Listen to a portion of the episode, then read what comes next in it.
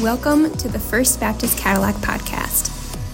First Baptist Cadillac is a growing intergenerational family of faith whose mission is to make disciples of Jesus Christ. Join us each week as we engage God's Word together. We would love to hear from you. Please contact us at firstbaptistcadillac.org or text WELCOME to 231 261 1112. Turn with me in your Bibles to John chapter 15, verse 18 today. John chapter 15, verse 18. As we embark on week number four already of the sermon series, The Fullness of Life, uh, which comes from John chapter 10, verse 10, the words of Jesus, where he said, I came that they may have life and have it with mediocrity. No? No. He, he said, I came that they may have life and have it to the full. The ESV calls it life abundant. In the Greek, it is perissos. It is over and above. It is more than is necessary, superior, extraordinary, surpassing, uncommon. The kind of life that you would expect from people who literally have God Almighty dwelling within them. It's a victorious life, an overcoming and fruitful life, a life that stands out for the right reasons and captures the attention of a watching world. And if you think that that kind of life is only for the heroes of the Bible or for a select few super Christians, you would be greatly mistaken. For the truth of the matter is that fullness or abundance is the normal Christian life. You say, Chad, how do you know that? I know it for at least two reasons. First of all, because Jesus promised it, did he not? When he says they may have life and have it to the full, who's he talking about? He's talking about us. It's all believers and not just a select few. And next, I know that fullness or abundance is the normal Christian life because it is the Holy Spirit who produces it.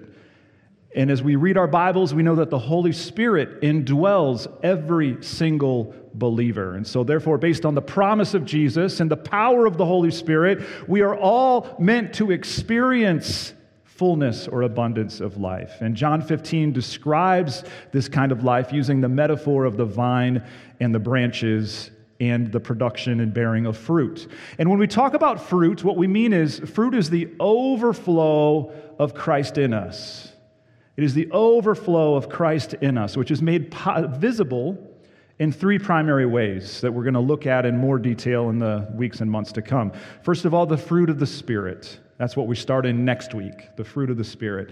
Number two, the fruit of our witness. That uh, an important aspect of fruit in our lives are lost souls who come to know Christ and will be with us for all eternity. And then number three, it's the fruit of our works.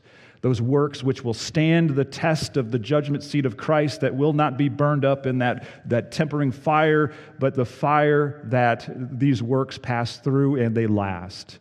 And so, as we learned in the account of the vine and the branches, it is really, really, really, everybody say really, really important that we understand our role in fruitfulness. Because if we get this wrong, we're going to live far below the fruitful or abundant life. For you see, it is the job of the Holy Spirit to produce fruit. It is the job of the Holy Spirit to produce fruit. It is not your job to produce fruit. It is not my job to produce fruit. Only Jesus, the life giving vine and the source of energy that leads to fruitfulness, is able to produce fruit. We are merely branches, which means that it is our job to bear fruit. And that is simply done by doing one thing and one thing only, and that is abiding in the life giving vine. And we abide in Jesus when we fellowship with him, when we trust him, and when we obey him. So that's our one job, right? It makes it very simple. We have one job as branches to abide in the vine, which is Jesus, through unhurried fellowship, through faithful trust, and through our obedience.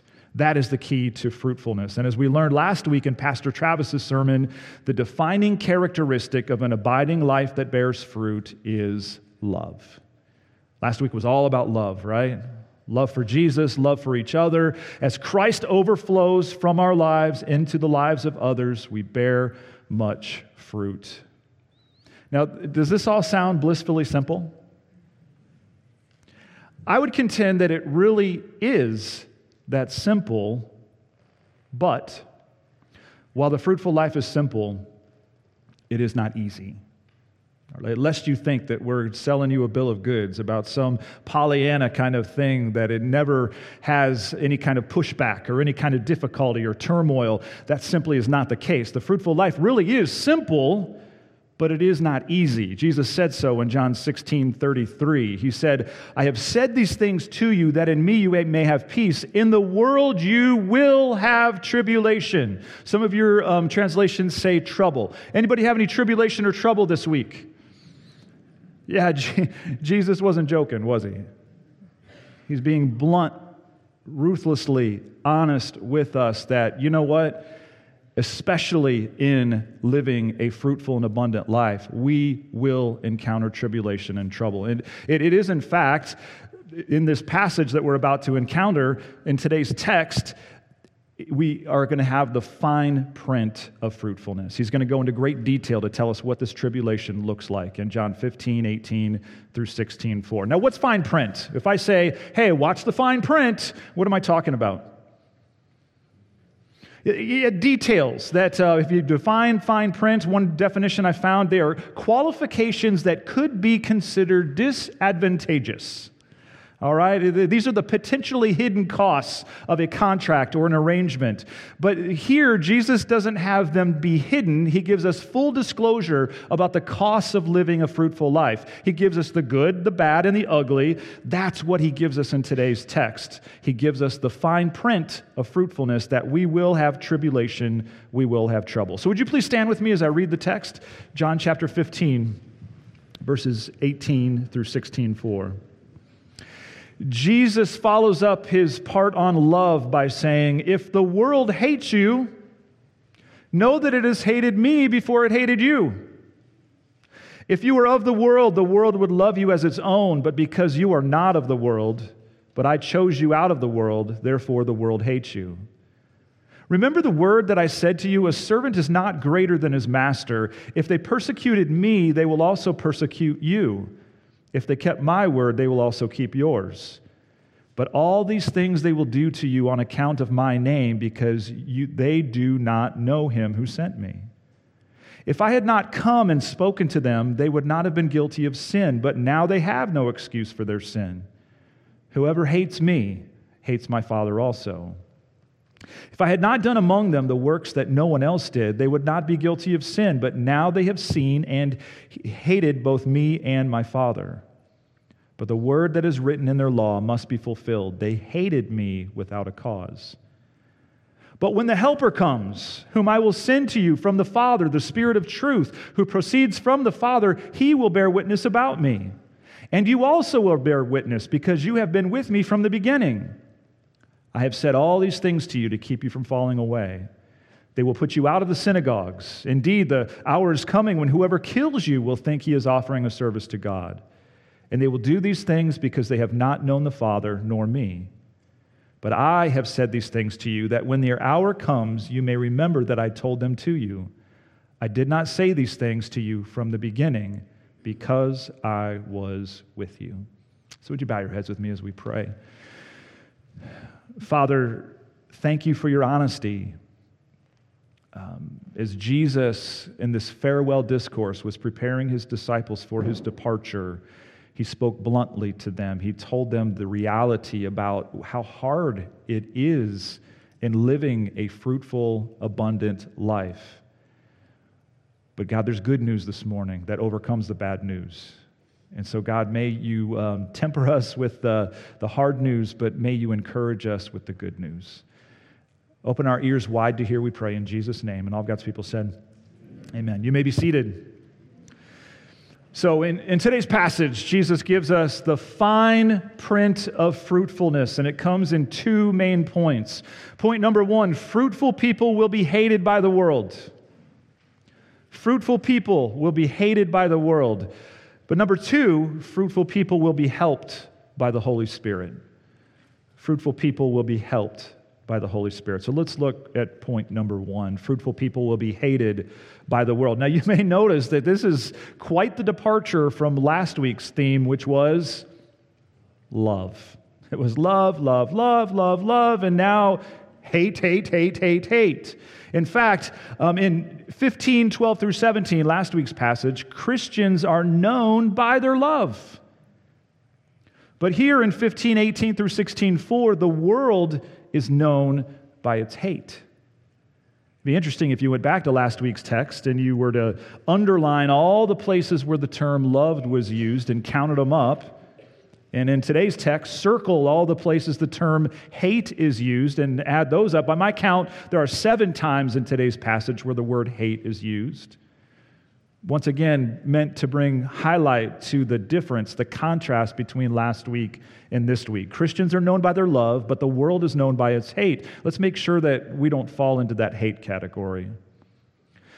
Well, to truly understand what is being talked about, what Jesus is getting at in this passage, we have to understand what is meant by the term the world. The world. This is really, really important. We're familiar with John 3:16, right?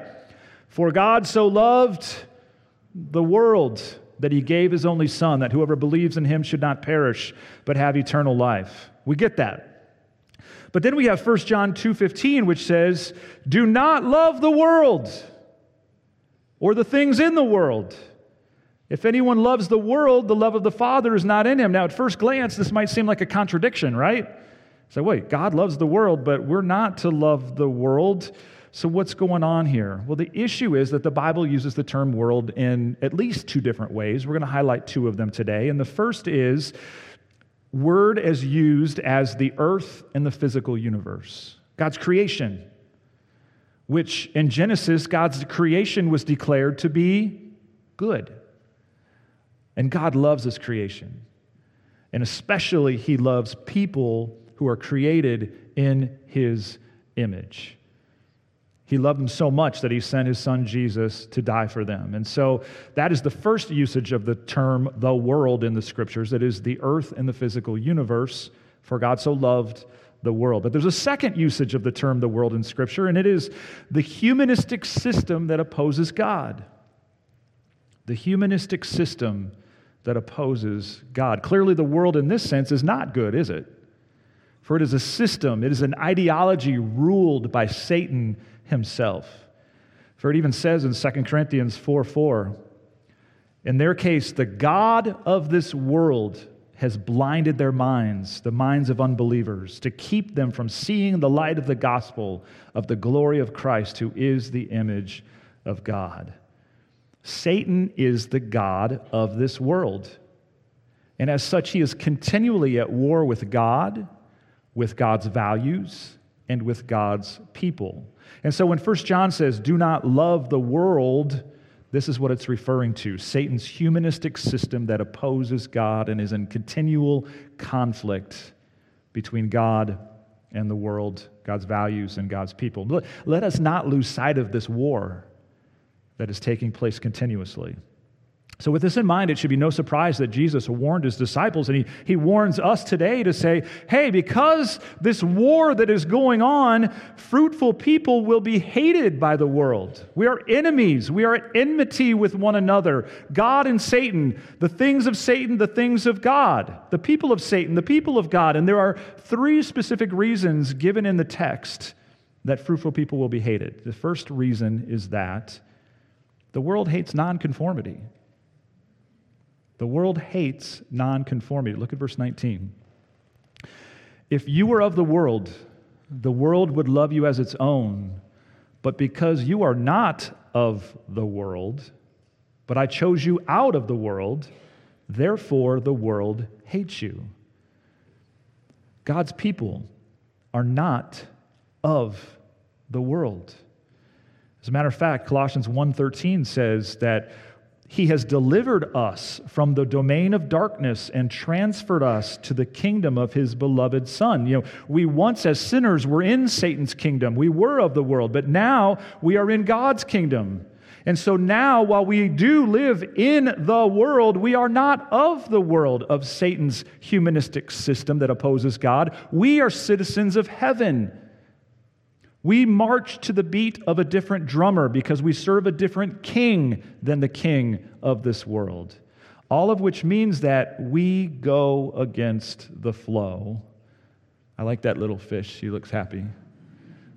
But let, let his smile, again, not lull us into thinking that that's an easy thing to go against the flow. We are to be countercultural, nonconformists, and as such, the world will hate us because it hates nonconformity, because when we go against the flow of the world, it does a couple of things. We expose and we frustrate Satan's evil agenda. We expose and we frustrate Satan's evil agenda. So it's, it's no wonder that we're, we're, so much pressure is put upon us to go with the flow, to conform, to go along to get along. And in our study of Revelation, right, we were confronted with this whole idea that, yeah, to be faithful to God and not go with the flow is going to cost many their very lives. We are not those who cave and give in to being like the world. But Romans 12, 2 exhorts us, says, Do not let the world around you squeeze you into its own mold. I like that image of being squeezed into the mold, into the image of the world. We are not to conform because we have been transformed. We have a new king and new citizenship with new values and a new way of life. But know that when you obey the command of Romans 12, 2, when we do not conform, when we reject conformity and we go against the flow, we will be hated by the world because the world hates nonconformity. Next reason that fruitful people will be hated by the world is that the world hates Jesus. The world hates Jesus. Look at verse 18, where Jesus says, If the world hates you, know that it has hated me before it hated you. truth is that Jesus was hated right from his birth, was he not? Where did we see that? King Herod, right? I mean, King Herod gets wind of the fact that um, this one that's believed to be the Messiah, King of the Jews, has been born, and he goes on this killing spree of all of these children trying to get to Jesus. From his very birth, Jesus was hated. This continued throughout his life, throughout his ministry, until finally, on a hill called Golgotha, the world nailed him to a cross. And the fine print that Jesus is giving to his disciples and that he is giving to us today is the fact that we too will be hated on account of him because we bear his name. We bear his name. We live according to that name and everything that it represents. Just as it says in verse 20, remember the word that I said to you a servant is not greater than his master. If they persecuted me, they will also persecute you. If they kept my word, they will also keep yours. And sure enough, you know the story. All of Jesus' original disciples experienced intense persecution, and all of them, except the Apostle John, were actually martyred. In fact, it's said that um, as we look at persecution even in the world today, it continues to the point that more people died as martyrs for Jesus in the 20th century, the last century, than in all of the previous centuries combined. So this hatred is alive, it is well. And so let us not be surprised or even resentful when we encounter this persecution. It, Jesus told us, in this world you will have tribulation.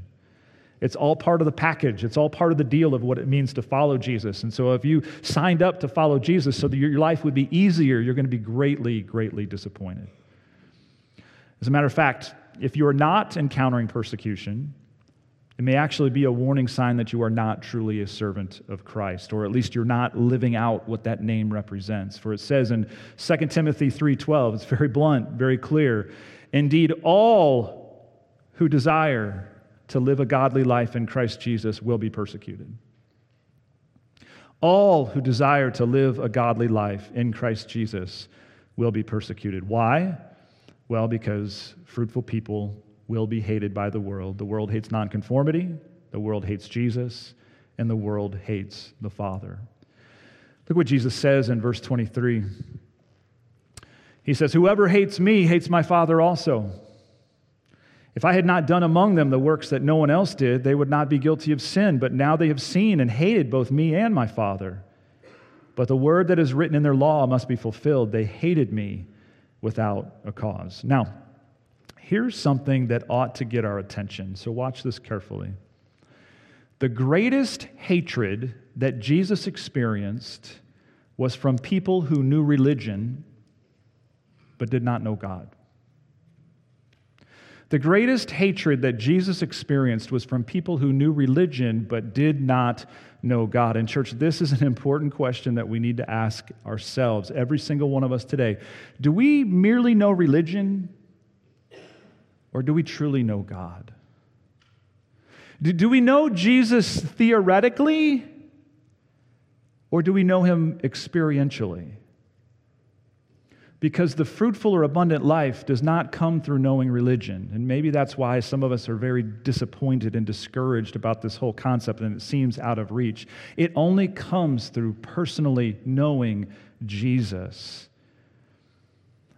But know this what was true then will be true today. Fruitful people who know Jesus will be hated by religious people who do not really know him. And what greatly complicates matters is that many of these religious people, they're within the walls of the church. They're within the walls of the church. And the Apostle Paul described them this way. He says in 2 Timothy 3 5, these are people having the appearance of godliness, but denying its power. And I cannot help but think this describes so much of the American church today. It has the appearance of godliness, but no power no fullness or abundance, settling for a fruitless Christianity that was never meant to be normal. But that's not going to be us, is it? No. I believe that we as a church are uniquely positioned to live out before a watching world fruitfulness that is rooted in the truth of God's word and expressed through the, through the power of the Holy Spirit. Uh, we are word and spirit people, are we not? Yes, we are.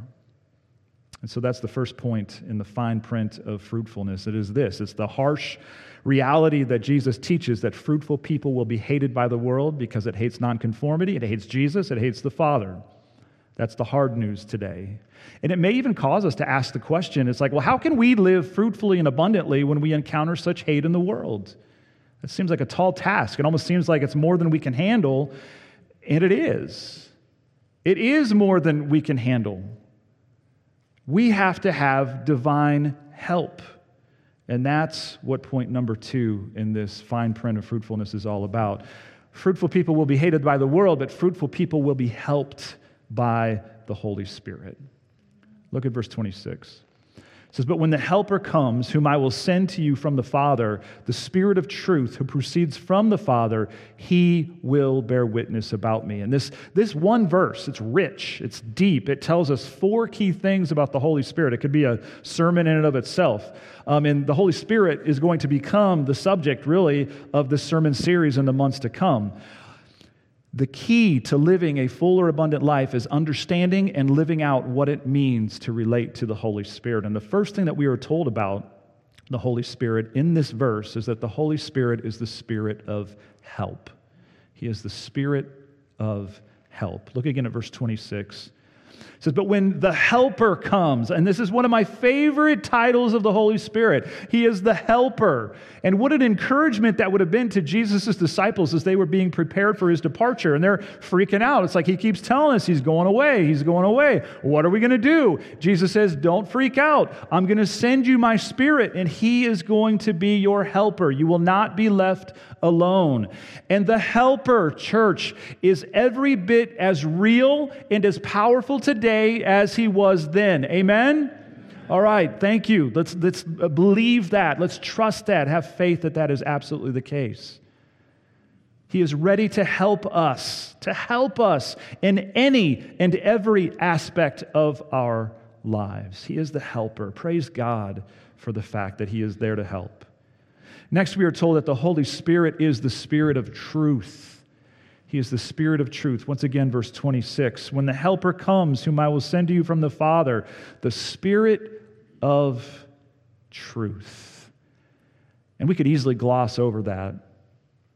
But it is so crucial and it's so important to fruitful people who will be hated by the world. Why? Well, what is Satan's primary weapon? It's lies. It's lies. He is the father of lies. And he whispers in our ear constantly, doesn't he? One lie after another. We are, bombarded by lies every single day. We desperately need the help of the Spirit of truth to speak powerfully into our lives and to overcome Satan's lies, which threaten then to squeeze us into the mold of the world. So he is the helper, and one of the key ways that he helps us is through being the spirit of truth. We need truth. Next, we learn that the Holy Spirit, he's the Spirit of God. He's the Spirit of God. Verse 26 again. But when the Helper comes, whom I will send to you from the Father, the Spirit of truth who proceeds from the Father. We have all three members of the Trinity represented in this verse. And it reminds us that the Holy Spirit is every bit as much God as God the Father is and as God the Son is, which means that the help that we receive from the Holy Spirit who lives inside of us, it is divine. It is divine. It's, it, it is all knowing. It is all powerful. And you can't do better than that, can you? What a gift that we have been given in the Holy Spirit. He is the helper, He is the Spirit of truth, and He is the Spirit of God. Next, we learn that He is the Spirit of witness. The Spirit of witness. Verse 26, one last time. He will bear witness about me. Here's the key this divine help that we receive in the face of the hatred of the world is not so that we can isolate ourselves from the world and play defense, hunkering down until Jesus comes back. That is the opposite of why we have a helper and why he lives inside of us and why he is all knowing and all powerful and what he wants to do. Rather, the help that we receive from the Holy Spirit is so that we can go on offense and be powerful witnesses. Look at verse 27. Jesus said, And you also will bear witness. That the Spirit is the Spirit of witness, and you also will bear witness because you have been with me from the beginning. God's power at work in us through the Holy Spirit is not primarily for our own benefit. That's important to understand. And that's where I think a lot of theological traditions go off course. They think it's, you know, um, fruitfulness and abundance, it's about your comfort and about you getting what you want, that prosperity theology thing. That is not what we are talking about. God's power, fruitfulness, abundance is not for ourselves, it is for God and for others, so that we will bear witness. It is for the benefit of others as we witness about him through our fruitful lives and our truthful words. And just as it says in Acts 1 8, I think these, this is such an important verse because it says, You will receive power when the Holy Spirit has come upon you. For what purpose? You will be my witnesses.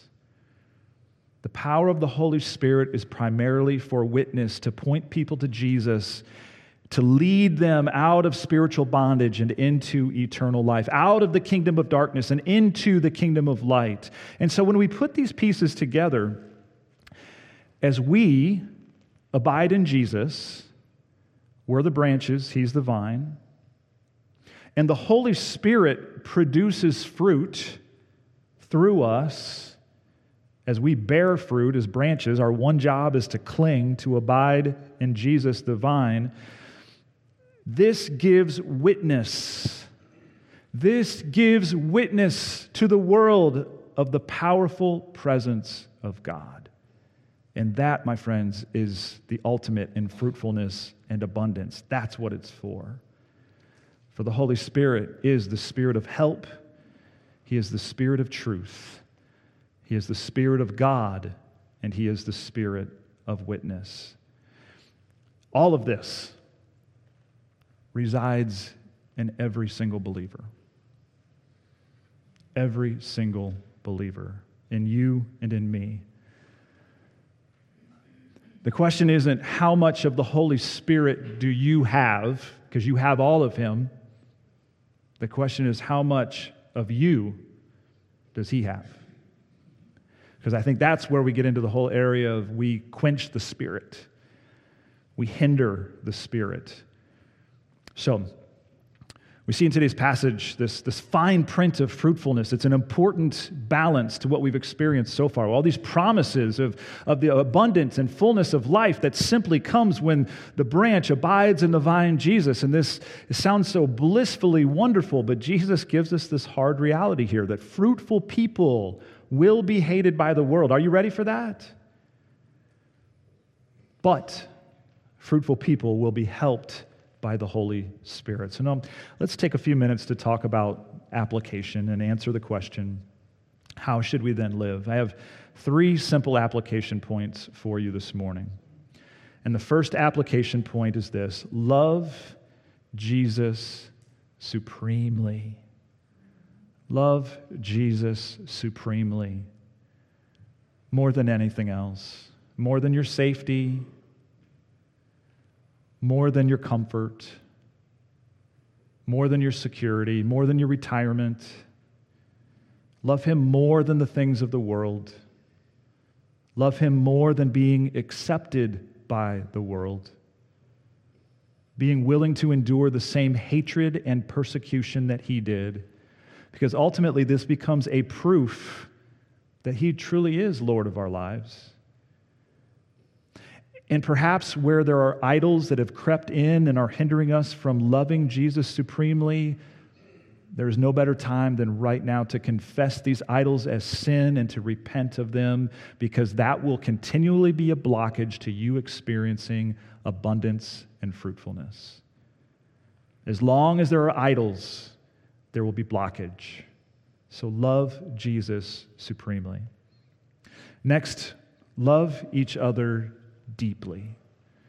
Love each other deeply. It's no coincidence that last week's text and sermon and theme it was all about Jesus commanding his disciples to love each other. Why? Because these disciples were going to need each other, right? As they encountered the hatred of the world, how much more did they need to encounter the love of their brothers and their sisters? And, church, if we are truly going to be people who live countercultural lives, who go against the flow, we are going to need each other. And we're going to need each other in a way that goes way beyond just showing up here on Sunday morning to listen to a sermon, to sing worship songs, and to go home until we do it all again the next Sunday. That's not going to cut it.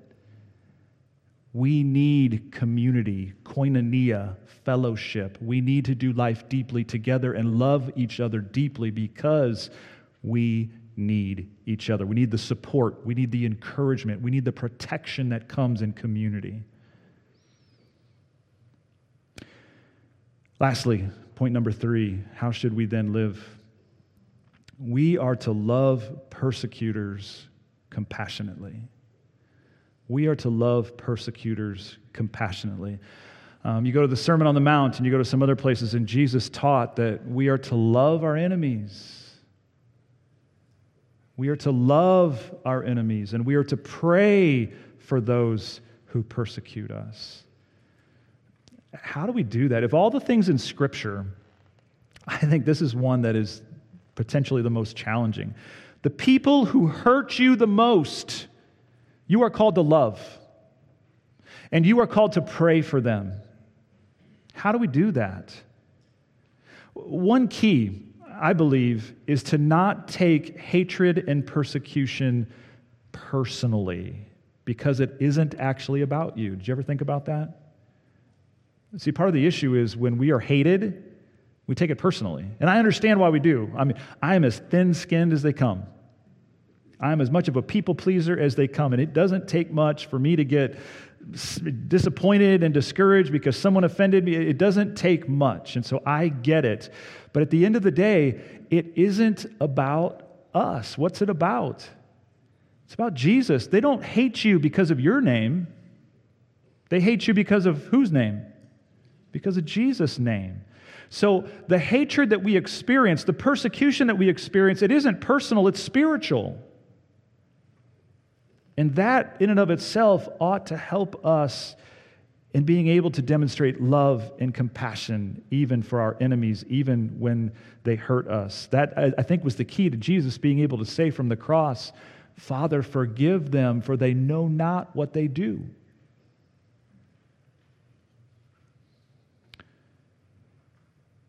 And ultimately, that hatred, that persecution comes from people who are suffering and in spiritual bondage themselves. You've been set free.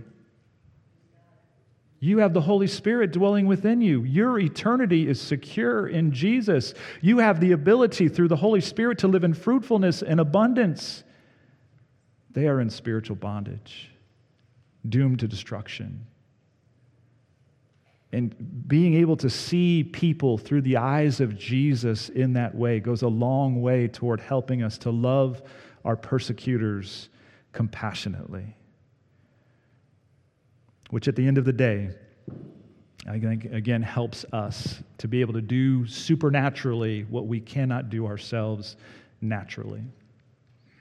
So, that is the fine print of fruitfulness. Again, I hope this is a good counterbalance to where we've been so far, where it just sounds like Pollyanna. It just sounds, oh, it's so simple, you know, be fruitful. Just do that one thing, which is to stay connected to Jesus. But it's true, it is that simple. But it isn't easy.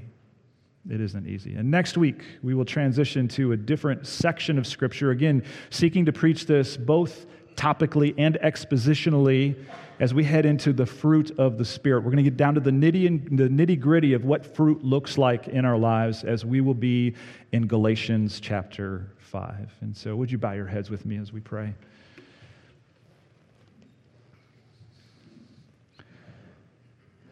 Father, all around us, we see evidence of Satan's kingship in the world. He is the king of this world. But we thank you that he is already a defeated king. And that very soon the King of Kings and the Lord of Lords is going to come and finally, once and for all, defeat the one who attempts to usurp the rightful place and name of Jesus. Thank you. Thank you for revelation and the, the, the time that we had to just soak in that and to reflect and to be reminded of that truth. But in the meantime, here we are in the world. Here we are as the world attempts to compress us and to conform us into its image. And God, that pressure's strong. I think of our students today. I think of our, our elementary students, our junior high students, our senior high students, our college students, and what it is like to grow up in the world today.